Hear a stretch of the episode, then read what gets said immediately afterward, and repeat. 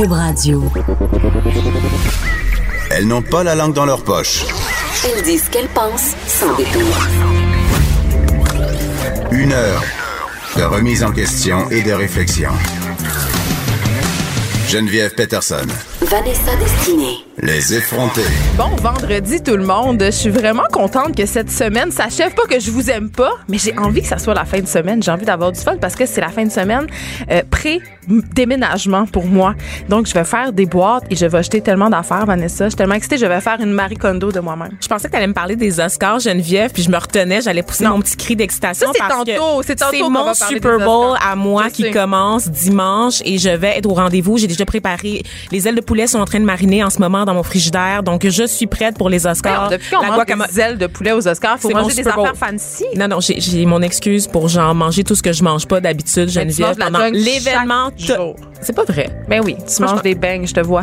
C'est pas vrai. C'est juste parce que sur Instagram, je mets ce que je mange de plus cochon pour impressionner les gens, mais dans les faits, je mange juste du tofu. Oui, comme toutes les anorexiques euh, et les filles d'Instagram, euh, moi je fais ça aussi. Je mets juste des hamburgers, mais tout le monde sait que je mange juste de la salade sans vinaigrette. Ça, c'est quand tu C'est manges. une blague. c'est pas vrai. ben non, je niaise. Euh, mais écoute, tu vas nous parler des Oscars tantôt, mais avant, on va faire un petit tour euh, d'actualité. Mais j'ai envie. euh, j'ai été enchantée hier sur l'avenue de Lorimier à Montréal. J'ai vu une chose que je ne vois jamais. J'ai vu des policiers. Ah oui? des gens. Ah, d'accord. Ça, je le vois souvent. D'accord, je vais te laisser poursuivre Mais avant de faire un commentaire. Attends, devine qu'est-ce qu'ils faisaient, messieurs et mesdames les polices? Ils arrêtaient des gens parce que leurs autos étaient des igloos. tu sais, quand tu te promènes et que là, tu suis un tata qui a juste parti ses wipers d'en avant puis d'en arrière, puis là, tu manges toute sa neige en pleine face, là, ben les policiers les arrêtaient, ces gens-là, ils les forçaient à se ranger sur le bas-côté et à déblayer leur véhicule. Une véritable révolution, mesdames et messieurs. Des vraies petites victoires, Parce que savez-vous quoi? Déneiger son char, c'est quand même la base. Hein? Pour la sécurité routière? Ben, un, pour la sécurité, parce que tu dois, quand tu conduis, regarder et savoir ce qui se passe autour de toi, mais aussi par Ok. civisme, Vanessa. Parce que, évidemment, euh, quand les personnes déblayent pas leur char, mais tu manges, comme je viens de le dire, toute la neige d'en face. Fait que j'étais vraiment contente. Puis d'ailleurs, on avait annoncé ça avant la tempête. Euh, L'administration de la Ville de Montréal avait annoncé qu'il y aurait des opérations, justement, policières pour dissuader les gens de se promener en igloo. Donc, ils remettaient des contraventions. Puis je te dirais là, que sur une file de 25-30 voitures sur Delorimier, il y en avait au moins 5 sur le bas-côté. Des champions et des championnes qui, eux autres, font juste partir le matin. Je vais rebondir sur ce que tu dis parce qu'il y avait la mairesse Valérie Plante qui disait euh, hier que l'administration de la ville servait un peu de punching bag, en fait, aux Québécois qui sont tannés de l'hiver. Ah, pauvre, elle est une vraie victime. Ben non, mais c'est parce qu'à un moment donné, tout le monde est où la ville, elle fait quoi la ville, nan, nan, nan, nan, nan. tout le monde se plaint, mais les gens adoptent pas les comportements minimums à avoir pour avoir un peu de civisme, pour assurer la sécurité routière. La ville a le, le dos très très large en ce moment cet hiver, alors que les gens ne font pas le minimum pour assurer leur propre sécurité dans les déplacements. Mais donc avant de pointer du doigt l'administration puis de griller mes taxes, fais donc toi la différence genre dans le, le savoir vivre et le bien vivre ensemble au ton quotidien. char. Ben oui. C'est la base. C'est ça. Euh, J'ai reçu hier dans ma boîte courriel personnelle une lettre de l'école de mes enfants euh, pour m'annoncer en fait que l'exercice de confinement avait lieu et que tout s'était bien passé. Je suis pas Là, sûre je- de ce que je viens d'entendre. Ben, Je suis pas bien, là. Moi, quand j'ai lu ça, j'étais pas certaine non plus. Je sais c'est quoi l'exercice de confinement parce que c'est un exercice qui a lieu euh, depuis quelques années. euh, Dans un contexte de guerre froide, par exemple? Attends, je vais expliquer c'est Ah, quoi avant oui, que hein? tu fasses des liens du tout avec la guerre froide, mais moi aussi j'ai fait euh, ce lien-là. En fait, l'exercice de confinement, c'est un peu une, une, une mesure qui a été mise en place par certaines écoles dans la CSDM pour... euh, c'est une pratique, en fait, au cas où il y aurait un individu ou une individu, je pense que c'est plus souvent des hommes, mais je veux pas, je veux pas être sexiste de C'est l'attentat. plus souvent des hommes, on peut le dire, c'est statistiquement prouvé. Oui, c'est ça. Au cas où un, fou armé dangereux rentrerait euh, dans l'école et déciderait de tirer sur nos, bons enfants, hein, comme ça s'est passé à Sandy Hook, puis euh, il y, a eu- plein de drames aux États-Unis qui se sont déroulés dans les écoles. Et euh, évidemment, les, je comprends que ça préoccupe les commissions scolaires, les écoles, même les parents. Mais quand j'ai eu cette, lettre-là hier pour me dire que le- l'exercice de confinement avait eu lieu puis que tout avait bien été, j'étais un peu choquée parce que j'aurais aimé ça être au courant qu'il y avait un exercice de confinement, Parce premièrement. que tu as reçu la lettre après J'ai l'exercice? reçu la lettre après coup. Puis, puis là, je pense. Non, mais je pense que c'est peut-être dû au fait que par les années passées, quand ça avait lu, il y avait beaucoup de parents qui avaient téléphoné à l'école ou qui envoyaient carrément pas leurs enfants euh, cette journée-là. Euh, puis je dois euh, je dois t'avouer, Vanessa, que euh, pas que j'ai pas envoyé mon enfant, mais je faisais partie de ces parents qui trouvaient ça Euh, bien que je, je vois l'utilité d'un tel exercice, mais je trouve ça épeurant pour les enfants. Je trouve que, tu sais, c'est pas comme un exercice de feu, là. Tu sais, un exercice de feu, tu dois apprendre les sorties de secours. C'est la base, puis tu le fais à la maison aussi. Tu ça. rappelles à tes enfants quoi faire en cas d'incendie, mais, le. tu disais tantôt, tu faisais une blague avec la guerre froide. C'est dans le temps de la guerre froide, on faisait se cacher sous les bureaux les élèves en cas de bombe nucléaire. On s'entend-tu que c'est une bombe nucléaire, même si t'es caché sous le bureau, là, ça, va pas, ça va, t'exploses, là, mais- ça va pas bien aller. Qu'est-ce qui se passe pendant l'exercice de confinement? Ben. Est-ce que tu sais qu'est-ce Ben, qu'ils en font? fait, Qu'est-ce qu'on euh, dit? Y a-tu quelqu'un qui? Y a-tu du, role-playing? Ben, en fait, qui- c'est ça. Tu sais, euh, je l'ai demandé, à, mais là, je sais pas que- comment ça s'est déroulé cette année, mais ma fille me dit que l'année passée, il y avait une éducatrice en service de garde qui jouait le méchant.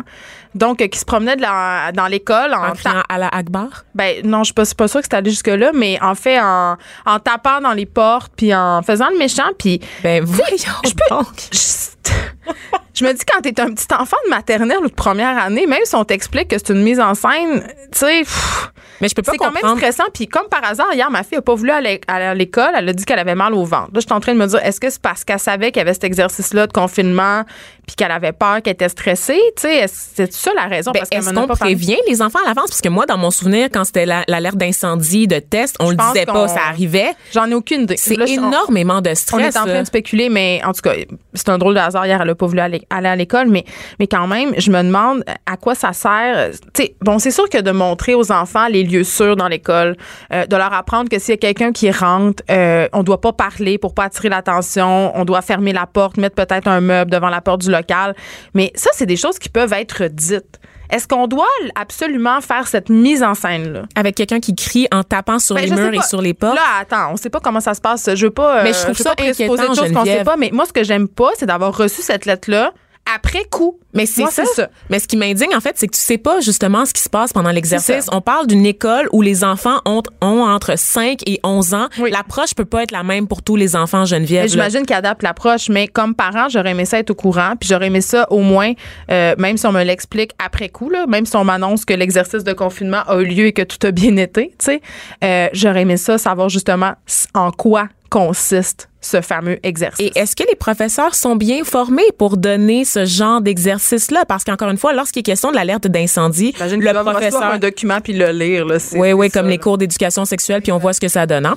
Mais pour vrai, Geneviève, sais, quand il est question de l'exercice de feu, les pompiers sont là, les professeurs jouent leur rôle, c'est-à-dire rassurer les élèves, accompagner les élèves dehors, et c'est les pompiers, en fait, qui, qui calculent, qui vérifient combien de temps ça a pris, etc. Oui, puis les pompiers, Là- ça demeure quand même une présence rassurante. Exactement. C'est-à-dire quand les enfants viennent, euh, quand les pompiers viennent l'école, c'est un peu une fête, c'est un, c'est un mois. Tu Ils peuvent regarder le camion. tu Il y a d'autres choses qui viennent avec. Là, c'est l'éducatrice au service de garde qui fait le méchant. C'est un peu weird. Je me C'est demande comment ils sélectionnent. Est-ce qu'ils tirent au sort qui va faire le méchant? C'est tu très bizarre, tu c'est pas Ouais. encadré, puis ça peut être géré très différemment. Puis t'as dit, c'est quelques écoles de la CSDM, c'est même pas une stratégie nationale, donc c'est Ben, en au fait, bon c'est- vouloir des commissions scolaires. Personne n'a entendu parler de ça. Il y a pas de normes, puis moi ça, je, suis pas Ben, parent, mais moi ça, je suis scandalisée. Je serais curieuse d'entendre la CSDM là-dessus, justement. Est-ce qu'il y a des normes? Est-ce que c'est systématique euh, euh, dans toutes les écoles? Tu sais, je, est-ce que, est-ce que ça a lieu, vous, dans les écoles de vos enfants? Sérieux, si vous, si dans les écoles de vos enfants, il y a des exercices de confinement, même si vous n'êtes pas à Montréal, si vous êtes en région, écrivez-nous, dites-nous comment ça se passe, dites-nous si ça stresse vos enfants, dites-nous si l'école vous a averti avant. Pour vrai, moi, c'est un dossier que je vais suivre. Allez sur la page Facebook des effrontés. On a une page Facebook maintenant. Vous pouvez nous envoyer un message. Puis si on jamais on les reçoit, on pourrait les lire en ondes. Exact. Donc, euh, avoir votre avis un peu sur ça. J'aimerais savoir ce que vous en pensez. Si vous êtes aussi scandalisé que moi, ou si au contraire vous trouvez que c'est une bonne Mais mesure. moi, ça m'inquiète, pour vrai. Moi, j'aimerais ça savoir qu'est-ce qui se passe dans les autres écoles de la, de la région qui sont ailleurs, les gens qui sont en région. Dites-nous s'il y a des exercices de confinement. Est-ce que c'est un problème bien montréalais? Sommes-nous dans un état militaire aussi? serait la question que j'ai le goût de poser. c'est- non, mais là, Ah non, je suis fâchée, là, je pense qu'il faut, il faut se calmer. Mais Il faut changer de sujet. non, mais attends, mais là, tu me lançais sur l'ingérence de l'école. Puis, comme mère, je trouve que l'école s'ingère de plus en plus dans ma vie de parent. Euh, tranche de vie, hier, j'avais oublié, euh, il y avait quelqu'un qui devait rentrer chez moi. Puis, euh, elle avait pas la clé et ma fille a la clé à l'école. Donc, j'ai appelé euh, au service de garde pour dire euh, qu'on c'était l'heure du dîner, hein, je le souligne. J'ai dit, envoyez donc Alice à la maison, donner euh, la clé à la personne en question et la personne de me dire, ouais, mais tout d'un coup, elle revient puis elle est en retard de deux minutes à son cours. Mais je- oui, OK, c'est pas un drame. L'école, Est-ce que t'es un parent roi, non, mais non, je trouve que l'école Oh, fait la morale aux parents. Non, mais je trouve que l'école fait la morale aux parents. Je veux dire, je suis capable de prendre les décisions pour mon enfant. Merci, je vais me passer de ton jugement. Sauf que ta décision retarde tous les autres enfants, nuit au bon fonctionnement De la non, classe pour les autres. Mais non, elle rentre. Elle rentre, elle s'en va au secrétariat, puis elle monte en haut avec quel dérangement au secours. Mais Mais si- si tout le monde n'était pas TDAH, il serait capable de se concentrer, OK? Mais en tout cas, Par endroit. de vie. Mais je suis très heureuse, par contre, que cette année, la CSDM a décidé d'arrêter d'interdire les noix dans les boîtes à lunch. Ça, ça a été une petite victoire pour moi. Mmh. Vraiment. Voilà. Et euh, parlant de, de noix et d'alimentation, Vanessa, je suis, je suis, je suis très inquiète ce matin, ma chère. Euh, je me demande, est-ce que je dois arrêter de donner du pain, des céréales à mes enfants? Est-ce que je dois arrêter d'en consommer? Parce que paraîtrait euh, que le pain, les céréales, tout ça est contaminé euh, par le Roundup, qui est le gros méchant pesticide euh, mis en marché par Monsanto. Là, il y aurait des taux complètement alarmants qui auraient été découverts. Ah, mais on lit la- les études, hein, Vanessa? Les fameuses? Est-ce- études. Est-ce qu'on les a au bout du fil? On va les recevoir un jour en studio, recevoir. Geneviève. Les études, si jamais vous nous écoutez, écrivez-nous sur Facebook. On veut savoir pourquoi vous êtes interprété de manière aussi différente d'un média à l'autre. Non, mais là, c'est de le manière devoir. très sensationnaliste. Donc, Attends. on veut vous entendre les études. Le, le, le devoir titre Notre pain contaminé par les herbicides. Écoute, moi, quand je lis ça, là, je veux, je veux savoir. Je veux savoir, faut-tu que j'achète du pain? Faut-tu arrêter? Faut-tu boycotter le pain? Et là, je lis dans l'article que l'Italie a interdit le blé canadien. Je veux dire, qu'est-ce qui se passe? OK. Donc là, il y a des, des, des analyses qui ont été effectuées, comme à chaque année, sur des aliments. La nouvelle est sortie d'abord du côté de Radio-Canada, à travers bon, ses émissions comme La Semaine verte et tout ça. On a remarqué que plus du tiers des échantillons testés par l'Agence canadienne d'inspection des aliments entre 2015 et 2018 contenaient des résidus de glyphosate. C'est un herbicide, c'est le plus utilisé au monde. Oui, c'est ça. Et il est considéré comme un cancérogène probable selon l'Organisation mondiale de la santé. Ah, mais attends, dans le premier paragraphe, on dit que ça augmente de 41 les chances de développer un lymphome. C'est-tu moi qui l'image? Je suis les gens, là? Littéralement, les gens? t'es les gens, Geneviève. Littéralement, tout est cancérigène. Est-ce qu'on peut respirer? Je veux juste vous- Vive, c'est cancérigène. Oui, vivre, c'est cancérigène. L'Agence canadienne d'inspection des aliments, là, elle analyse les aliments pour avant de les mettre en marché, avant d'autoriser leur mise en marché au Canada. Mais ça, c'est bien. Ça, c'est bien. On peut pas s'assurer que tout est euh, sanitisé. On peut pas s'assurer que tout tout est vierge. Tous les produits sont contaminés d'une façon ou d'une autre. Si c'est pas les pesticides, ben ça va être des poils de rat, par Ah, exemple euh, dans ta farine. Que quoi?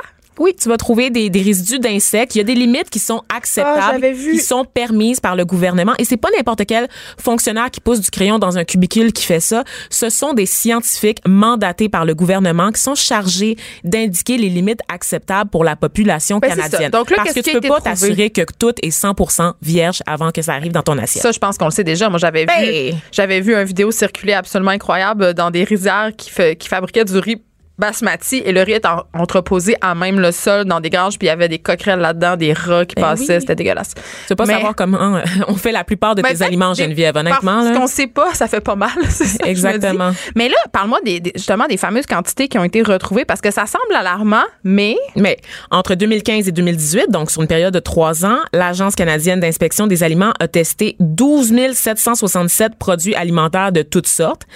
On a obtenu du côté de Radio-Canada et analysé les résultats.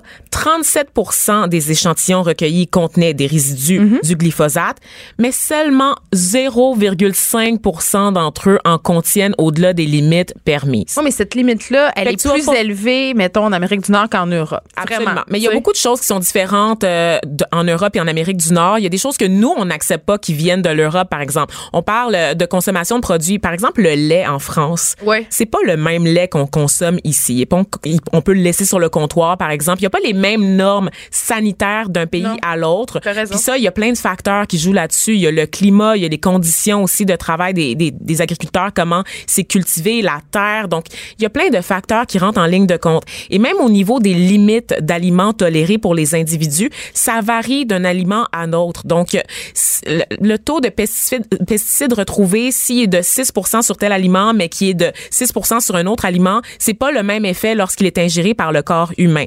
Donc, il faut comprendre ça. Ce qu'il faut comprendre aussi, c'est que c'est pas parce que tu dépasses la limite permise autorisée par l'Agence d'inspection du que Canada automatique, t'as le cancer. que tu vas développer un lymphome, là. Mais, mais moi, quand même, Vanessa, donné, ce, type d'article-là, euh, bon, qui est alarmiste, c'est sûr, euh, soulève quand même des questions importantes qui vont au-delà euh, de l'étude en question, c'est-à-dire pourquoi on épand ces pesticides-là? Et c'est ça que moi, je trouve préoccupant. C'est Je parce t'ai parlé que, de poils de rat, je t'ai parlé d'antennes de coquerelles dans ta nourriture. Moi, je Est-ce que comprends. tu veux ça? Non, mais c'est pas ça. C'est que souvent, euh, on étend ces pesticides-là deux, trois jours avant la récolte euh, pour uniformiser euh, la maturation. tu sais, tu comprends?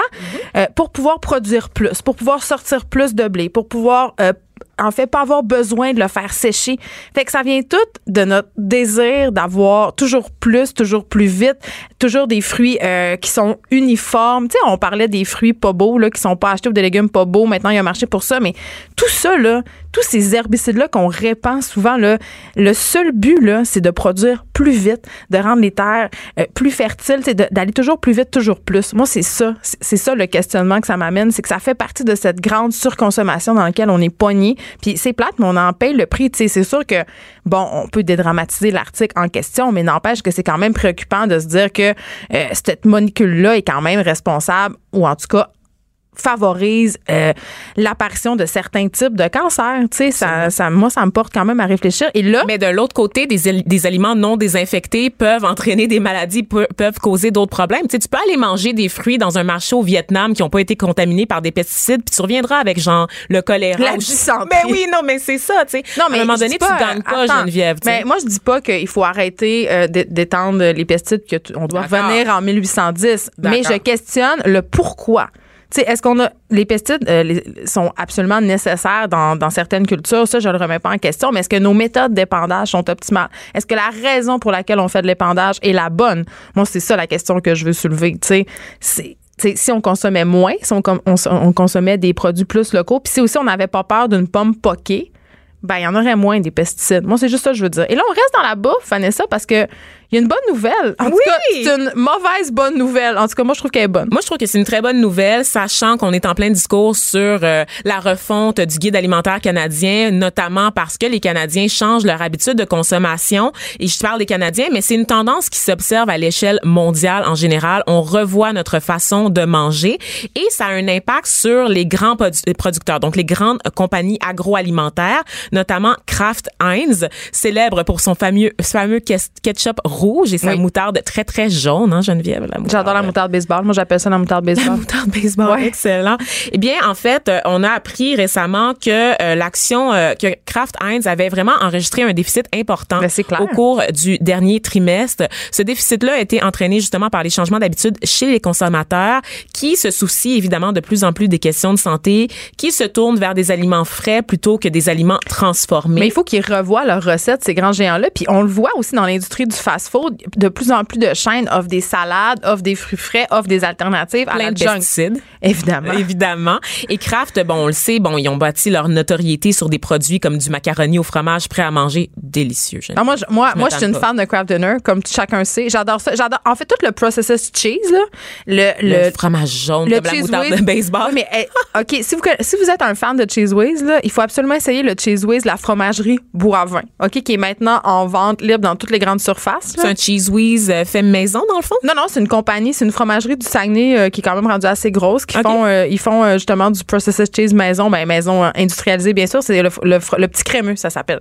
Le petit crémeux? Il y en a même chez Costco maintenant, là, tu sais, tellement. Achète-moi une batch. produits. Non, j'ai pas ma carte Costco, ça, c'est un autre T'as pas une carte Costco? Non, je déteste. T'es une mère de trois enfants, comment ça, t'as pas une carte Costco? sac vraiment ben, parce que je trouve pas que j'économise quand je vais au Costco. Je trouve que je dépense plus, puis je trouve pas que ça vaut la peine. les gens, ils parlent de leur parmesan 25$ puis de leur papier de toilette, là. Ben, sachez que le parmesan puis le papier de toilette, il vient en spécial dans les épiceries. Mais où est-ce que tu achètes tes sous-vêtements puis tes bas? Est-ce qu'on peut parler des hommes qui achètent leurs sous-vêtements et leurs bas chez, chez Victoria's Secret, bien sûr, parce que je suis éternellement sexy. Ah, d'accord. Je veux juste dire que Mario Dumont porte un manteau Costco. On le salue.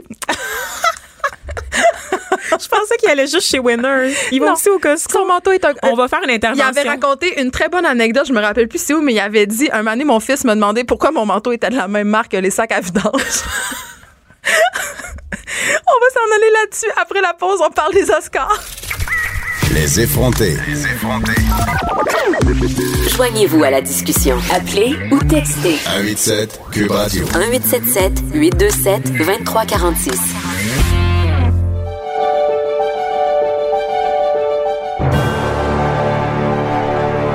Eh oui, c'est dimanche que se tiendra la grande messe du cinéma, Vanessa.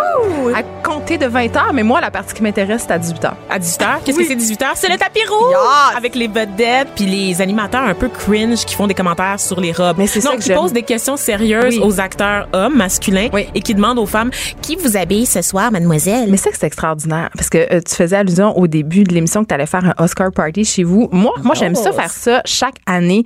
Euh, J'invite quelques amis et là, on se fait des petites bouchées puis on s'habille chic. C'est-tu vrai? Oui, on s'habille chic puis là, on regarde euh, évidemment le tapis rouge et là, on commente euh, chacune des robes et pour vrai, à chaque année, je prie. en fait, je prie pas, je remercie Jésus qu'il n'y ait pas de micro dans mon salon parce que, et là, On n'est pas fin, hein? Ben, on est, on est soit en liesse ou soit on est très bitch. on aime ça, on aime ça juger euh, de notre de notre foyer ce qui se passe sur le tapis rouge. Mais les Oscars, c'est tellement ça exerce une fascination sur le public. Ben. Parmi les événements qui sont les plus écoutés aux États-Unis, dans le top 3 en général, on retrouve le défilé de Victoria's Secret. On se tanne pas. Hein? On Non, on. Moi, je trouve un Ah oui, on se tanne un peu. Ouais. Le Super Bowl, même si on sait que c'est en chute libre, euh, thank God, depuis quelques années. Et aussi les Oscars, donc euh, qui récompense, vous le savez, l'excellence du cinéma mondial. Évidemment, c'est une cérémonie américaine, donc on comprend que la majorité des films sélectionnés sont la plupart du temps des films américains. Ouais, Est-ce qu'ils sont chauvins, les Américains, Tu Vanessa? penses? Je sais pas. Mais non, mais on les comprend. C'est leur gala et je veux dire, Hollywood, c'est le poumon du cinéma moderne. Ben Je veux dire, c'est très justifiable, si tu veux mon avis. Et donc, pour euh, ceux qui savaient pas, les prix ont été présentés pour la première fois en 1929, Geneviève, ce qui fait... Euh, dans que- la crise économique, c'est un peu Oui. bizarre. Ben, écoute, euh, Hollywood, c'est toujours à part. Hein. Eux autres, ils ont pas Ça connu allait ça, très la mal. crise. Tout le, monde, tout le monde se tirait en bodybuilding de désespoir financier, mais eux autres, ils faisaient les Oscars. Ben, ouais. donc, Eux autres, il y avait du caviar pendant que les gens euh, cherchaient des miettes de pain. Fait que, euh, voilà, mais sinon... rien n'a changé. Rien n'a changé, Geneviève. Le 1% is alive and well, comme disent les Anglais. Et donc, première fois en 1929, Geneviève, que c'est présenté. Donc, la, la prochaine édition qui aura lieu dimanche, c'est la 91e édition des Oscars. Ce n'est pas rien. 24 catégories de prix réparties, donc, pour les qualités artistiques. Euh, Par exemple, meilleure réalisation, euh, meilleur costume, mais aussi des prix plus techniques. Donc, euh, sound mixing, le editing, donc le montage. C'est pas comme ici, là, on fait pas un gala l'après-midi pour récompenser les gens dont on se fout, là. Oh, ben en fait, un peu aussi. Ah il, y a, des- il y a oui. quand même des prix remis hors d'onde, mais la majorité sont remis pendant la cérémonie. On le sait, c'est décrié de toutes parts. Les Oscars, c'est toujours très long, n'est-ce pas? On parle en, en moyenne de cinq heures de show pour remettre tous les prix. Des très longs numéros aussi, parce que la plupart des chansons qui sont mises en nomination vont être présentées sur le studio euh, du Dolby Theatre. Et qui anime cette année? Il n'y a pas d'animateur, ma Ah, chère. hein? Oui, voyons t'as pas donc. suivi la controverse Non. avec Kevin Hart? Pour vrai, non? humoriste afro-américain qui était censé animer la cérémonie cette année, mais qui s'est retrouvé euh, dans l'eau chaude après que quelques tweets Ah oui. publiés comme genre en en a 2010, parlé. honnêtement. Ben, J'ai raté un épisode. Voilà, ça, tu suis pas assez les effrontés, Geneviève. C'est ça. Tu nous réécoutes pas. Carton jaune pour l'animatrice, mesdames et messieurs. Mais donc, euh, pour faire la petite histoire pour le public, si vous, vous avez pas suivi à la maison, euh, Kevin Hart, donc, euh, qui, avait, qui s'était retrouvé un peu sur la sellette pour des tweets homophobes Ouais. qu'il avait fait dans les dernières années, qui ont refait surface. L'Académie du cinéma lui avait demandé de s'excuser il dans la pas. controverse. Et lui ne voulait pas s'excuser parce qu'il avait dit, ben, je suis un homme changé, puis maintenant, je prends position pour défendre la communauté LGBTQ. Mais pourquoi il n'y a pas d'animateur, mettons? Ben, on n'a pas, réussi, remplaçant. on n'a pas réussi à trouver un remplacement à temps. Et il faut dire que les Oscars, ça passe ou ça casse. hein. C'est cinq heures de show, c'est très casse-gueule. Personne n'est jamais satisfait. Pourquoi il appelle pas Louis-José Hood? OK. il, est en, il est en train de se remettre de sa rupture avec Magali Lépine Blondeau. Je pense Ah, qu'il y a d'autres choses à faire. On les salue. On les salue tous les deux. Euh, on vous souhaite euh, bon succès dans votre vie amoureuse. Hein? C'est sûr? Ouais, je, je, je, pense qu'on- je pense qu'on doit revenir aux. Oscars. Je m'en tape un peu. Et donc, euh, pour revenir aux Oscars, il n'y a pas d'animateur parce que c'est un très long show à préparer, évidemment. C'est des mois, des mois de préparation parce que si vous écoutez la cérémonie, vous le savez, il y a beaucoup de mise en scène. Des fois, Oui. il y a des trucs qui sont pris avec la collaboration des, vedettes. C'est un show qui est excessivement scripté parce que télé américaine oblige. Oui. Tu peux pas arriver puis improviser puis sortir des F-words. Pas comme nous. C'est pas comme nous, c'est ça. C'est pas trash comme les effrontés, les Oscars. Ils C'est- tous dans leur télésouffleur. C'est un peu boring. oui, c'est réglé au quart de tour. Ouais. Si vous voulez voir un show, écoutez les Golden Globes à la place. vrai. Généralement parce que les euh, Golden Globes, c'est une ambiance un peu plus bon enfant. Tout le monde mange, tout le monde boit. Les acteurs sont tout le temps un peu tipsy, puis c'est là que les Sont meilleurs pompettes. sont pompettes. C'est là que les déclarations les plus croustillantes. Mais c'est académique, les Oscars. C'est très académique, euh, c'est un prestige international et les Oscars peuvent aussi jouer un rôle dans le succès des gagnants parce que généralement, un film qui est récompensé pour le prix du meilleur film va recevoir, euh, va avoir une opportunité d'augmenter ses recettes Oui, mais là, au ça sème toujours la controverse, là, parce que moi, selon moi, c'est pas toujours les meilleurs films qui gagnent. Oh my god, mais ça on y on, on y reviendra. Ben, en fait, on peut on peut y aller maintenant Geneviève Ouais. parce qu'il y a des films qui ont gagné effectivement au cours des 20 dernières années dont on se rappelle, des films qui sont pas nécessairement mémorables et qui auraient, qui ont gagné peut-être plus pour des raisons politiques. Never forget Shakespeare in Love. dégueulasse. Donc, film pas- dégueulasse, Oui. actrice euh, très passable. On, se on salue Gwyneth Paltrow. Goop. Notre- Oh. notre, notre maître à penser, notre Oui. gourou planétaire. C'est ça, Mère Nature en personne. Donc, parmi les films euh, qui ont gagné, qui qui me font sourciller un peu. Geneviève est crampée, soit dit en passant, mais je, je sais pas si elle est crampée ou si elle vient de s'étouffer avec son kombucha. Essaye de dire kombucha pendant que tu tousses, Geneviève, juste pour voir. Non. OK. je vais enchaîner parce que ça va pas très bien du côté de l'animatrice. Alors, en 1956, le film que, hum, Le Tour du monde en 80 jours, parce que oui, on a fait un livre de cette grande œuvre de Jules Verne. Quand on m'obligeait à lire au secondaire, puis c'était épouvantable. C'est pas très bon. Et 1956, on se doute que la technologie n'était pas au service du film, donc ça devait être très boboche, n'est-ce pas? Ce film-là a gagné meilleur film, alors qu'à la même année, les 10 commandements étaient sortis. Et là, Geneviève, T'as une grande passion pour ce film-là, moi, là, les épopées bibliques, je tripe. Moi, c'est à cause que c'est Pharaon, haïtienne. Qu'as-tu fait de mon fils? tu sais, les espèces de voix Je m'en remettrai pas de ce dramatiques. segment-là. Je m'en remettrai pas. les espèces de voix, des costumes plus grands que nature, de la technologie. Tu sais, tu te Donc, rappelles? c'est ça qui aurait dû gagner. C'est ça qui aurait dû gagner. Donc, vraiment, des acteurs très, très blancs, trop maquillés en brun pour faire semblant qu'ils sont Oui, parce que égyptiens. dans ce temps-là, le blackface, c'était pas grave. C'était pas grave, allait, exactement. Tu te rappelles quand Moïse sépare les eaux en deux? Écoute, c'est Ouais. incroyable. Quand il y a une espèce de brouillard vert qui se promène pour tuer tous les premiers-nés. Rappelle de cette époque du cinéma avec nostalgie. Oh, merci. Fred Rio est toujours là pour nous. Notre metteur en ondes est incroyable. Vous vous rappelez de cette chanson-là? Et si vous en rappelez pas, ben pendant la semaine de Pâques à TVA dimanche à 10h, c'est un rendez-vous. Ils vont sûrement le rediffuser comme à On chaque année. l'espère, parce que tu viens de l'annoncer, Vanessa. Oh mon Dieu, je, vais- je suis responsable de la programmation maintenant de TVA. un autre film, un autre film qui aurait dû euh, gagner, qui a pas gagné. Toi là, en 97, Geneviève là, Titanic gagné meilleur film. Mon- Mais beaucoup, beaucoup de critiques soutiennent Attends. que LA Confidential, avec la magnifique Kim Basinger Mm. dans son rôle là, elle avait l'air de Marilyn Monroe, aurait dû gagner Adapté du l'Oscar. roman de James Elroy. Oui. Mais Qu'est-ce que t'en penses toi? Ben moi, j'étais une fan de Titanic et j'ai une anecdote, comme d'habitude, très croustillante sur le sujet. Moi, je me suis fait domper par un Ah, gars parce que j'aimais Titanic. OK? Pour vrai, littéralement. J'avais un chum. Hey, salut Sébastien Hubert, tu travailles chez Ubisoft. Je te nomme parce que cette, cette anecdote, on se l'est racontée l'autre fois quand on s'est vu. C'est tellement drôle. Il habitait à Montréal, puis j'étais allée le visiter, OK, de mon Saguenay. Et lui, il est un peu snob. euh, Il étudiait, euh, en tout cas, pour faire des jeux vidéo pas en cinéma, puis c'était vraiment pas drôle, écoute, l'affaire. Puis il voulait rien savoir de Titanic. Puis moi, j'étais là, non, non, on va aller le voir au cinéma. Tu vas aimer ça, tu vas voir, c'est bon. Et on était allé tout le long, il avait soupiré, puis il m'a littéralement dompé en sortant. Alors, j'ai été dompée parce que j'aimais Titanic. T'as-tu pleuré pendant le film? Ben, j'ai tout fait. Ça a peut-être contribué à ta perte, Hey, Geneviève. J'avais un poster de Leonardo DiCaprio et de Kate Winslet dans ma chambre. Ouais.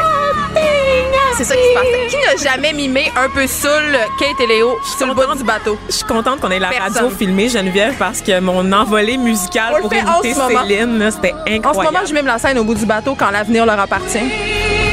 C'est ça. Fait que, fait que tu me parles. ça finit abruptement.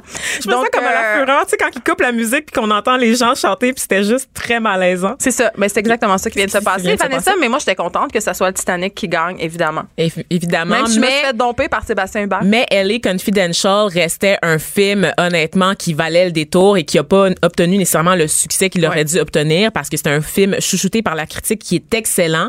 Mais c'est tout le temps ça, les Oscars. La guerre entre les choix des critiques et les choix Bon, c'est là que je m'en allais parce que euh, un film qui gagne aux Oscars dans ma tête, ça doit être un film fédérateur. Tu sais, ça doit pas être un film de c'est un bon faut que ça soit un bon film à grand déploiement, un film un peu académique, un certain classicisme dans la forme. Parce qu'on ré- on récompense l'excellence, veut, veut pas. Par contre, sachant que les codes d'écoute sont en baisse pour les Oscars, comme pour les- le Super Bowl, hein, la relation... pour tout, la télé, c'est presque c'est ça, exactement. On a tenté cette année de créer une nouvelle catégorie. Une catégorie qui récompenserait le film le plus populaire de l'année. OK. Et il y a aussi beaucoup euh, de ça gens va être qui A Star is Born cette année, non? Dégueulasse, ce film-là. Oui, c'est ça, J'ai t'as pas aimé ça, je Ah, l'ai pas vu Pas bon, je l'ai dit. Il y a eu quatre versions de ce film-là. C'est la quatrième version. Ça, c'est un enjeu aussi dont on parlera.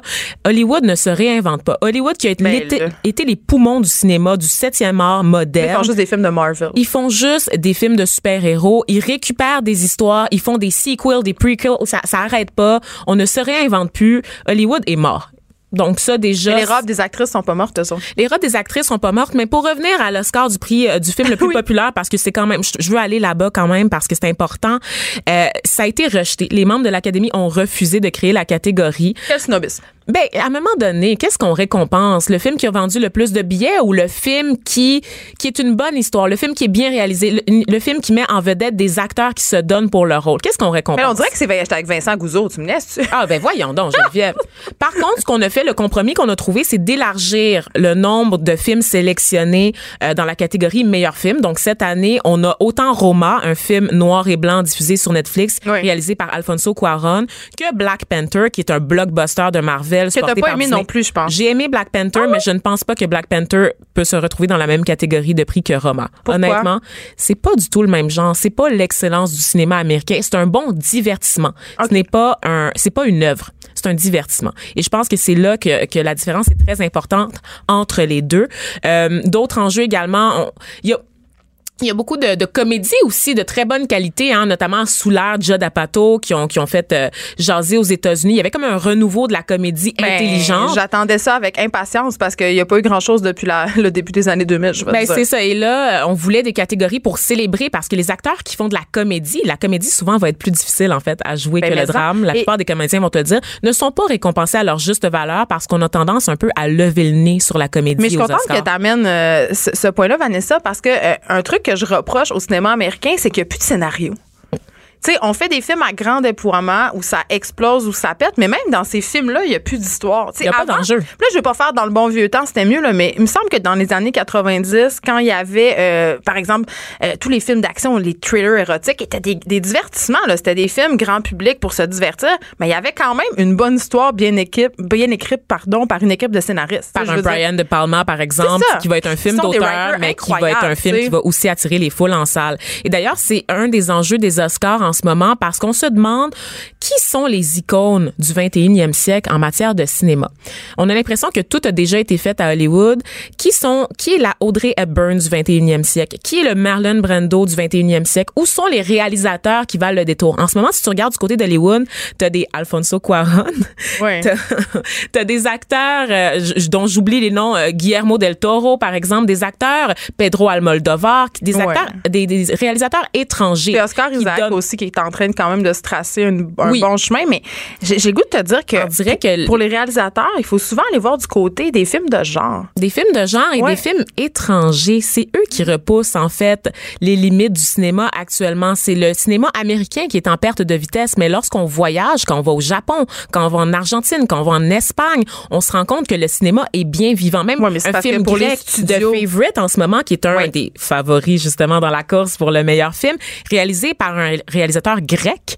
Donc c'est lui qui va donner un, qui va apporter sa touche, qui va apporter sa signature. Donc on n'est plus dans le modèle de film américain Tony Truant avec euh, l'acteur principal musclé puis la jeune première ingénue. Il y a des gens qui importent leurs propres histoires et qui redonnent un nouveau souffle Mais à Hollywood. En même temps, euh, Vanessa, euh, je pense que la raison pour laquelle ça se passe comme ça maintenant, c'est que les, les studios, les grands studios hollywoodiens euh, fonctionnent désormais juste avec l'idée de profit. C'est-à-dire tout est orienté pour générer le plus d'argent possible pour financer les prochaines productions. Donc, ils vont privilégier des productions qui vont, oui, amener des gens en salle, mais aussi permettre la production de produits dérivés. C'est c'est plus seulement du cinéma, c'est du marketing. C'est du marketing, mais pourtant, je comprends pas pourquoi ils poursuivent dans cette avenue-là, parce que les gens se détournent des grands écrans. Les gens sont tellement exaspérés, les consommateurs. On Ben, parlait des habitudes. au cinéma. On parlait des habitudes de consommateurs pour la nourriture, mais il faut parler des habitudes des consommateurs pour les produits culturels aussi. Mhm. Maintenant, les gens préfèrent se tourner vers le petit écran qui, honnêtement, depuis dix bonnes années, nous offre des productions qui peuvent rivaliser avec la qualité de production cinématographique. Je vais prendre la série, par exemple, Game of Thrones, dont le budget est exorbitant euh, pour, pour, le, pour la télévision. Ouais, C'est digne du cinéma. là. Qui, qui est digne du cinéma, et t'as pas besoin de sortir de chez toi. Mais c'est HBO. ton- c'est de la télé payante. Mais même, finance? Effectivement, mais même ABC, NBC, donc on a des séries de plus en plus élaborées. On a Netflix aussi qui vient changer la game en produisant ses propres séries qui sont de qualité quand Ben, même. oui, Romain est quand même nominé aux Oscars. Mais là, on termine, Vanessa, sur la guenille parce que c'est quand même Oh, ça. mon Dieu. C'est quand même un, un gros enjeu des Oscars. Et là, Et là, je veux vous entendre encore une fois sur la page Facebook des effrontés. On va créer un album photo des robes qui valent le détour, selon Geneviève et moi, des 20 dernières années. Ben, les, les robes les plus iconiques de tous les temps des Oscars. On aimerait que vous commentiez aussi avec votre robe si vous en préférée. avez aussi, c'est ben ça. oui, absolument. Et parmi les robes qui retiennent l'attention, une de mes préférées, la robe d'Ali Berry, quand elle a gagné son Oscar là, pour la meilleure actrice. C'était la première fois qu'une actrice noire gagnait cet Oscar-là. Une espèce de robe rouge, transparente, avec des lianes. Ben oui, on C'était-. C'était un peu classique, bourgogne, but ouais. sexy. Oui. You know? C'était comme le parfait équilibre entre les deux. c'est drôle, euh, la, ma robe, ma mienne de robe que j'aime est aussi rouge. C'est drôle de porter du rouge pour un tapis rouge. Hein? Oui, On parce sait que les stylistes ne le recommandent pas. Oh mon Dieu, les gens Euh, sont tellement beiges aux Mais moi, c'était la, oui, c'est la robe de Jennifer Lawrence, euh, la première fois qu'elle est allée aux Oscars. Je pense qu'elle avait comme 18 ans. Oui, c'est ça, elle était très Très jeune. simple, une robe Calvin Klein, je crois, euh, de style un peu Calvin Klein, je sais moulante, pas. Oui, va va vous.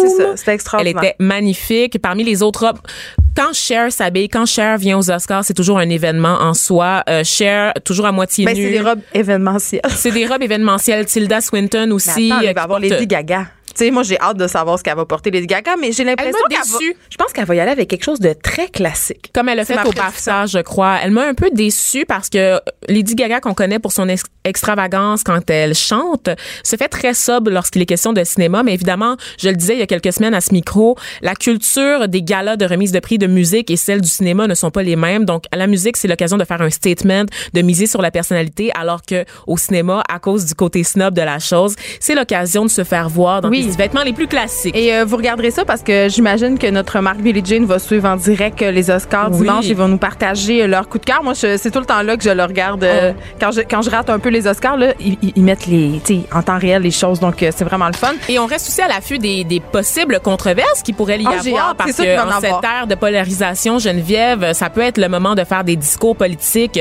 très significatifs comme celui d'Oprah au Golden Globes par exemple l'année dernière ou encore des moments de malaise et ils sont nombreux dans l'histoire des Oscars par exemple quand tu te trompes d'enveloppe pour l'annonce du meilleur film. Oui, on va suivre ça dimanche. Moi, j'espère quand même un petit scandale.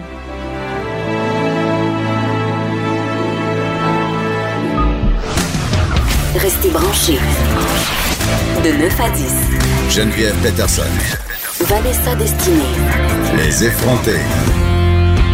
Comme à chaque vendredi, euh, nous sommes avec notre collaboratrice Élise Jeté, qui est notre chroniqueuse culturelle et aussi rédactrice en chef du blog Feu à volonté. J'ai envie de te demander, Élise, si tu vas regarder les Oscars ce dimanche. Oui, Geneviève, je suis pas capable de m'empêcher de regarder les Oscars. Normalement, par exemple, je fais plus mes devoirs que cette année. J'essaie de voir la majorité des films qui vont qui vont gagner des trophées. Je- J'essaie de voir là. euh, Tu fais tes prédictions. oui, c'est ça. Mais là, cette année, j'ai été un petit peu euh, un petit peu lâche. Est-ce que tu penses que Lady Gaga va gagner l'Oscar de la meilleure actrice? Je sais pas. Je vais pas me prononcer là-dessus. Moi, j'espère. J'espère qu'elle va gagner. Elle est absolument incroyable. Mais moi, j'aime beaucoup euh, la, ma partie préférée. Mais moi, tu sais, je suis une fille de musique. Ma partie Oui. préférée des Oscars, c'est quand euh, on peut euh, voir toutes les prestations Mm. musicales. J'ai bien hâte de- j'ai bien hâte d'écouter les Oscars, oui. Écoute, j'avais envie de t'entendre euh, cette semaine. La disque a annoncé qu'il créait une nouvelle catégorie, en fait un nouveau Félix pour les artistes autochtones. Oui. Et là, euh, on se rendait compte avec Vanessa en en parlant qu'on n'avait pas beaucoup de connaissances, qu'on savait pas qui ils étaient ces artistes-là. Tu sais qu'on on est bien peu au fait de la scène Oui. autochtone, puis que c'est pas nécessairement une scène folklorique. Là. Oui, oui. Puis J'avais envie que tu nous parles de ça. Absolument, mais je vais te suggérer quelques artistes tout à l'heure, mais là, je voulais qu'on commence par décortiquer un peu la, la bisbille qu'il y a eu cette semaine euh, par rapport à ce nouveau prix-là, parce que euh, un nouveau Félix, premièrement, c'est pas rien. hein. On s'entend qu'il y a, euh, il y a soixante- une soixantaine de statuettes qui sont remises à chaque année à l'automne, en octobre, pour souligner les talents musicaux québécois. Puis, il y a déjà plusieurs euh, problématiques qui sont soulevées à chaque année, notamment par rapport à l'anglais et le français, donc la, les, les catégories. Et le franglais. Où le franglais est problématique à plusieurs reprises, notamment avec le hip-hop, où est-ce qu'il y a plusieurs groupes qui sont pas éligibles à la catégorie hip-hop parce qu'ils ont trop de mots en anglais. La proportion ang- C'est anglophone. pas du niaisage, ça, C'est du niaisage. Il y a tout le temps un- une belle polémique là, Ah. quelques semaines avant la disque pour euh, Hey, on peut évoluer dans notre langue? Tu sais, on a une langue métissée, on a une langue extraordinaire, puis la langue qu'on utilise pour chanter puis écrire, tu sais, elle doit nous appartenir. Oui, puis il elle faut- doit pas appartenir à, pers- à personne au français normatif, moi. C'est ça. Puis c'est tellement plus. Moi, je, je, euh, je trouve que le niveau artistique est plus élevé si on permet tout. Si, si tout est permis, là, il y a plus d'art dans quelque chose qui est métissé que Ben, dans on va quelque pas chose. censurer la langue. Je veux dire, si euh, j'ai envie de faire des phrases en franglais dans mes livres ou dans Ben, mes scénarios ou même, t'sais. moi, comme créateur, ça, c'est un débat qui me vraiment là. Oui, c'est ça. Sacrez-nous Mais- patience avec la langue. Mais t'as raison, oui, absolument. Je suis totalement d'accord avec toi. Puis donc, ce trophée-là, qui euh, sera remis dès le prochain gala en octobre prochain, va récompenser l'artiste autochtone de l'année, membre des Premières Nations ou de la Nation Inuit du Québec, ayant le plus rayonné sur la scène musicale. Donc là, euh, moi, je, je trouve que le- le- l'appellation, là, rayonner sur la scène musicale, ça sonne aussi, euh, ça sonne un peu comme euh, artiste c'est le temps le plus illustré hors Québec, là, tu sais, le- l'espèce d'appellation un petit peu weird que. C'est-tu comme- genre weird, genre hors réserve? Je sais qu'il faut plus dire ce mot-là, mais, Ben, ça sonne un peu de même quand même. Là. Mais rayonner, comment ça se mesure ça? T'as-tu un thermomètre à rayonnement, là? oui, puis c'est aussi, euh, ils sont occupés pour rayonner. Là, non, c'est ça. Absolument. C'est ça. exactement. Fait que les, réa- les réactions ont été mitigées. Plusieurs ont souligné que c'était de faire une catégorie spéciale parce que t'es pas capable d'inclure normalement un certain groupe dans tes nominations. Euh, donc, on En a. même temps, il faut forcer un peu la chose. C'est comme un Oui, peu la parité. C'est ça. Donc, il y, y en a beaucoup qui ont fait la comparaison justement avec euh, l'album francophone de l'année au Junos. Parce Ouais. que, tu sais, on s'entend que là-bas, comment ça, comment ça au Canada, euh, on a une catégorie album francophone? Ben, parce qu'on est une minorité, puis Ben, ils se doivent de l'adresser. Pardonnez mon ça. anglicisme. Le souligner à grands traits, Ouais. mettre du marqueur. Mais puis c'est pas ça qu'on est en train de faire, un peu être consensuel. C'est un peu ce, ce que je trouve. Puis euh, euh, aussi, pour n'importe qui qui baigne un peu dans le milieu de la musique, ça provoque un malaise euh, qu'on pense pas d'emblée à comparer un album pop autochtone et un album pop québécois entre guillemets là, euh, parce que c'est une catégorie. Puis, tu sais, l'affaire, c'est que la langue n'est pas une catégorie. Puis, il y a beaucoup de catégories de galas qui me fâchent en général. Là, moi, je suis bien fâchée d'un gala, je suis tout le temps fâchée Ben, moi, je, ouais. Quelle catégorie, mettons? pour diverses raisons. Euh, ben, tu sais, album anglophone, comme je te disais tantôt à la disque, ça m'a toujours dérangé parce que euh, dans cette catégorie-là, tu vas trouver, mettons, s'ils sortent un album... Ben, la- Dear la- Criminals, hein, ben, tu vas, tu vas avoir Dear Criminals contre Céline Dion si elle sort un album en anglais cette année-là, puis Arcade Fire, mettons, tu sais. Ouais, ils n'ont pas vraiment de c'est chance. quoi le rapport, tu sais? euh, puis pour euh, d'autres raisons, j'ai jamais compris la catégorie musique du monde, tu sais. c'est- Hey, ça, ça a le dos large. Ça, c'est la catégorie qu'on on- met les gens qu'on sait pas où mettre. Ben non, c'est ça, c'est pas un style de la musique du monde, ce n'est pas un style, tout comme adulte contemporain, ça c'est pour d'autres raisons. Ça, adulte contemporain, qu'est-ce que tu veux dire par adulte On contemporain? dirait, on dirait des noms de peinture. Tu sais, C'est quand tu lis des échantillons de peinture, puis c'est marqué euh, rose incandescent de beauté. C'est la même affaire. On C'est dirait ça. qu'ils ont comme inventé des catégories pour faire beau. T'as-tu compris? Fait que, euh, il y en a plusieurs qui ont dit, ouais, mais tu sais, euh, c'est une avenue qui a été endossée par l'Assemblée des Premières Nations au Québec-Labrador et par la Société Communication euh, Atikamekw-Montagnais. Euh, Donc, c'est ça. Eux, les principaux intéressés sont heureux. sont d'accord avec ça. On y voit quand même une sorte d'opportunisme qui vise un peu à dédouaner d'avoir oublié de mettre cette portion-là de notre culture euh, de l'avant avant aujourd'hui. Euh, donc, on dit vitrine complémentaire à notamment le gala de la musique autochtone qui s'appelle Tewekan qui a lieu à chaque année aussi. Fait que ils, ils récompensent dans leur milieu eux-mêmes leurs artistes. Ben, c'est un gars-là dont on n'a jamais entendu parler. Donc, juste pour cette raison-là, c'est une bonne Oui. chose que ça soit mis sur la place publique. Exactement. Et on dit, il faut bien commencer quelque part, Geneviève, et commencer quelque part, c'est les suggestions que je vais te faire ce matin. C'est ça, j'avais hâte parce Ben que oui, c'est très bon. Parce que euh, je crois que le premier pas, c'est d'en écouter, hein, puis pas juste Samiane et Florent Volant que tout le Il monde n'y a pas connaît. juste Elisa P, euh, quelque chose? Elisa Pi, je vais finir avec elle Yes. parce que j'ai le goût, j'ai le goût de te faire connaître son dernier album qui est sorti l'automne dernier. Euh, par contre, on va commencer par euh, par un autre artiste qui est un auteur, compositeur, interprète qui est originaire de Maliotenam. C'est euh, Shawit. Son vrai nom c'est euh, Jean-Eudes Aster. Lui, ce qui est intéressant avec lui, c'est qu'il a appris l'inou seulement à l'âge de 12 ans. Donc quand il était jeune, il n'était pas en contact nécessairement avec sa propre langue, la, la- la langue Mais de c'est le communauté cas euh, de beaucoup de de, jeunes des plusieurs Premières Nations, été, euh, malheureusement. oui, c'est ça. Puis dans le fond, euh, lui, il combine le reggae, le dancehall, le folk, le, la soul. Fait que tu vois, il pourrait être dans plusieurs catégories régulières euh, de- Ouais. de- du gala de la Puis il serait pas, tu penses, si euh, on va l'entendre? Oui, c'est ça. Ouais.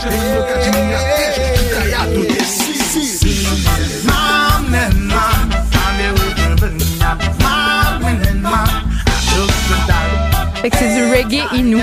Oui, Ça, c'est un métissage intéressant. t'as l'air étonné. Ben, je trouve que c'est un message intéressant. Puis je- la question que je te posais avant qu'on parte sur l'extrait, c'est de se dire, tu penses que euh, cette personne-là aurait pas pu être dans une autre catégorie s'il n'y avait pas eu euh, la catégorie euh, autochtone parce qu'on n'aurait tout simplement pas su que ça existait? On l'aurait pas poussé là, tu sais, on l'aurait moi la- l'affaire c'est que tu sais je trouve ça intéressant parce que là on va avoir effectivement une catégorie pour rayonner. C'est là que je ramène leur mot, le rayonnement. On va rayonner, on va faire rayonner. c'est important pour avoir des subventions, autochtone. faire rayonner Oui, euh, la culture autochtone. il y aura un rayonnement. On sait pas s'il se serait Ouais. rendu dans une autre catégorie, mais il y aura un rayonnement. OK. Un autre groupe euh, que j'avais envie de te faire connaître, qui lui est plus actif, euh, il est actif depuis plus longtemps, depuis la fin des années 90. Il propose quelque chose d'un peu plus traditionnel en termes de musique autochtone. Euh, c'est la chanson qu'on va entendre. Elle est sortie en 2016. Elle fait partie du dernier album du groupe qui s'appelle Maten. Euh, mais euh, ils sont très actifs. Eux, la raison pour laquelle je voulais qu'on les connaisse, c'est parce que ils font vraiment partie des festivals de musique autochtone. Donc, quand euh, il y a des festivals, même des festivals de musique régulière, et là, je fais des guillemets, là, j'aimerais Oui, juste je le souligne. Elle fait des guillemets. euh, dans sur la côte nord notamment, on va on va souvent les inclure dans la programmation. Euh, donc la chanson qu'on va entendre s'appelle Utapanash Tushtet.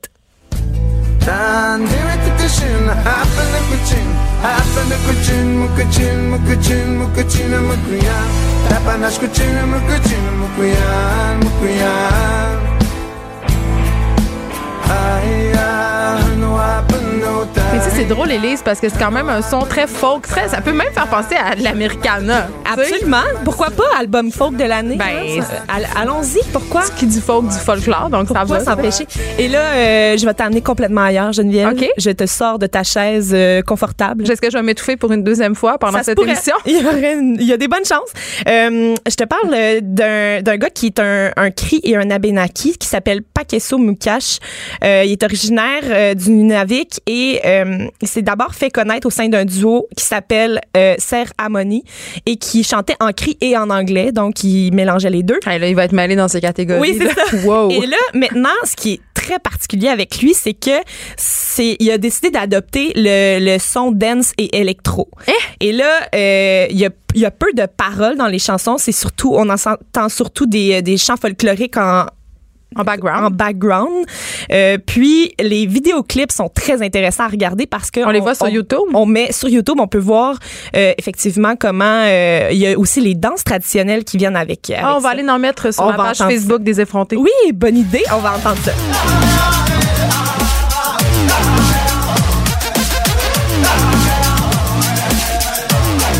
C'est comme un gros power électro. Oui.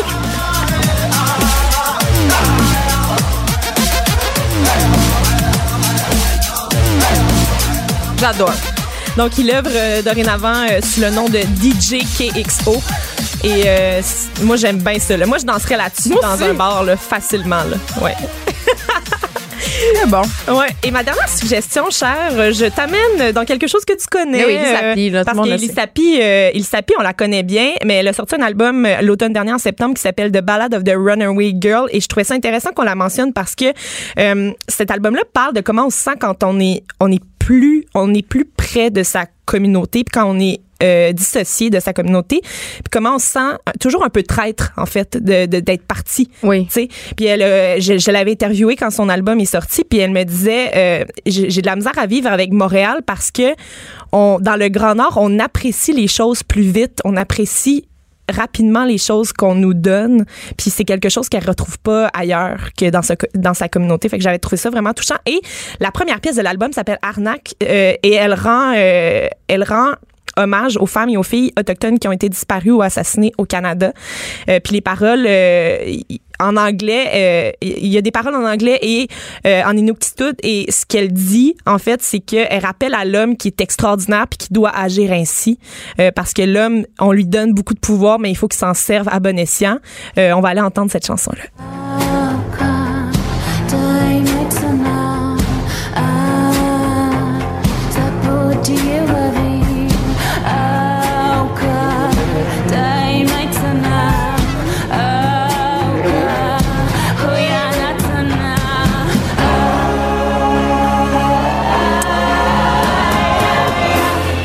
Grande fan d'Elisa P. Je dois l'avouer, pas de la personne, mais de sa musique. Je trouve un peu que c'est la Carla Bruni des Premières Nations. OK. J'irais pas jusqu'à dire ça. J'ai beaucoup apprécié son dernier album. euh, je dois dire, euh, moi, c'est- un de mes coups de cœur de l'année euh, dernière. J'ai une question piège pour Oui, toi. Élise. T'as peut-être pas la réponse. Tu sais, tu connais Chloé Sainte-Marie, qui est l'ex-femme du défunt réalisateur Gilles Gard. qui Oui. chante euh, beaucoup en langue, Oui. en langue amérindienne. Comment, on trouve ça maintenant euh, à l'ère euh, des scandales sur l'appropriation culturelle, la démarche de Chloé Sainte-Marie? On est-tu pour ou on est contre? En même temps, tu sais, on, on parle avec le justement avec la disque qui sort sa, sa catégorie euh, musique autochtone. Ouais. On parle de donner de la visibilité par tous les moyens. Puis elle en a eu beaucoup de la visibilité. Mais moi, je euh, me dis, tu sais, si comme un blanche. C'est ça. Si t'as une tribune, puis si t'as un public, pourquoi ne pas utiliser Tu sais, je comprends le concept d'appropriation culturelle, Geneviève.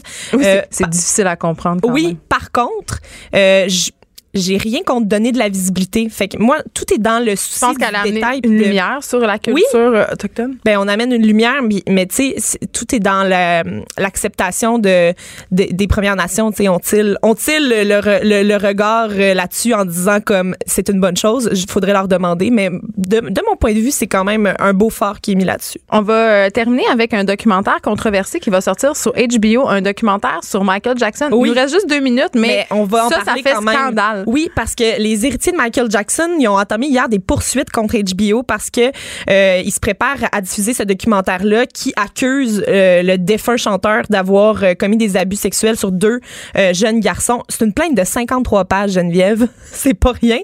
Et euh, ça a été déposé au tribunal de Los Angeles. On dit qu'il y avait un accord de non-dénigrement en 92 qui avait été signé quand Michael Jackson était encore en vie, puis qui ça fait en sorte qu'on on, on vient violer. On euh, profane cet accord-là. Exactement. OK. Euh, on réclame 100 millions de dollars de dommages et intérêts. Euh, ils ont dit, la chaîne HBO a dit, on va diffuser quand même. Ça se passe en deux, en Grand deux bien. étapes, euh, le 3 et le 4 mars prochain. Et euh, j'ai écouté la bande-annonce qui est quand même choquante et percutante. Là. Tu iras la regarder, puis on pourra même la mettre sur la page des effrontés si tu le désires. Je le désire. Tu le désires, d'accord. Il y a un gars qui, qui témoigne, puis il dit... euh, il dit que lui, quand il est allé à Neverland, euh, Michael Jackson lui a dit si quelqu'un voyait ce qu'on fait, toi et moi, on irait tous les deux en prison. Hmm. Puis là, ça, c'est une phrase percutante de la, de la bande-annonce, évidemment. Et euh, on- il dit par la suite, euh, j'ai envie de dire la vérité aussi fort que j'ai eu à dire, à mentir. En tout Ouais. cas, c'est- ça traduit- louche, la traduction passait, libre est euh, moyen, mais Oui. mais c'est louche qu'est-ce qui se passait à Neverland. Puis peut-on vraiment faire confiance à un homme qui a un zoo chez lui puis qui vit comme Peter Pan? et qui invite euh, des, des jeunes des enfants jeunes à- pour des sleepovers. C'est très bizarre et j'aurais envie de dire les parents qui envoyaient euh, absolument étranges. leurs enfants là, c'est bizarre. Euh, écoute, c'est tout pour nous, Élise. C'est tout pour cette semaine. Merci d'avoir été là. Merci d'avoir été effronté avec nous. J'ai envie de dire un gros merci à notre équipe, Marie-Pierre Caillé, Fred Luc Fortin, à Vanessa aussi, qui est toujours euh, une excellente euh, compagnonne. Euh, bonne fin de semaine, tout le monde. On se retrouve lundi de 9 à 10.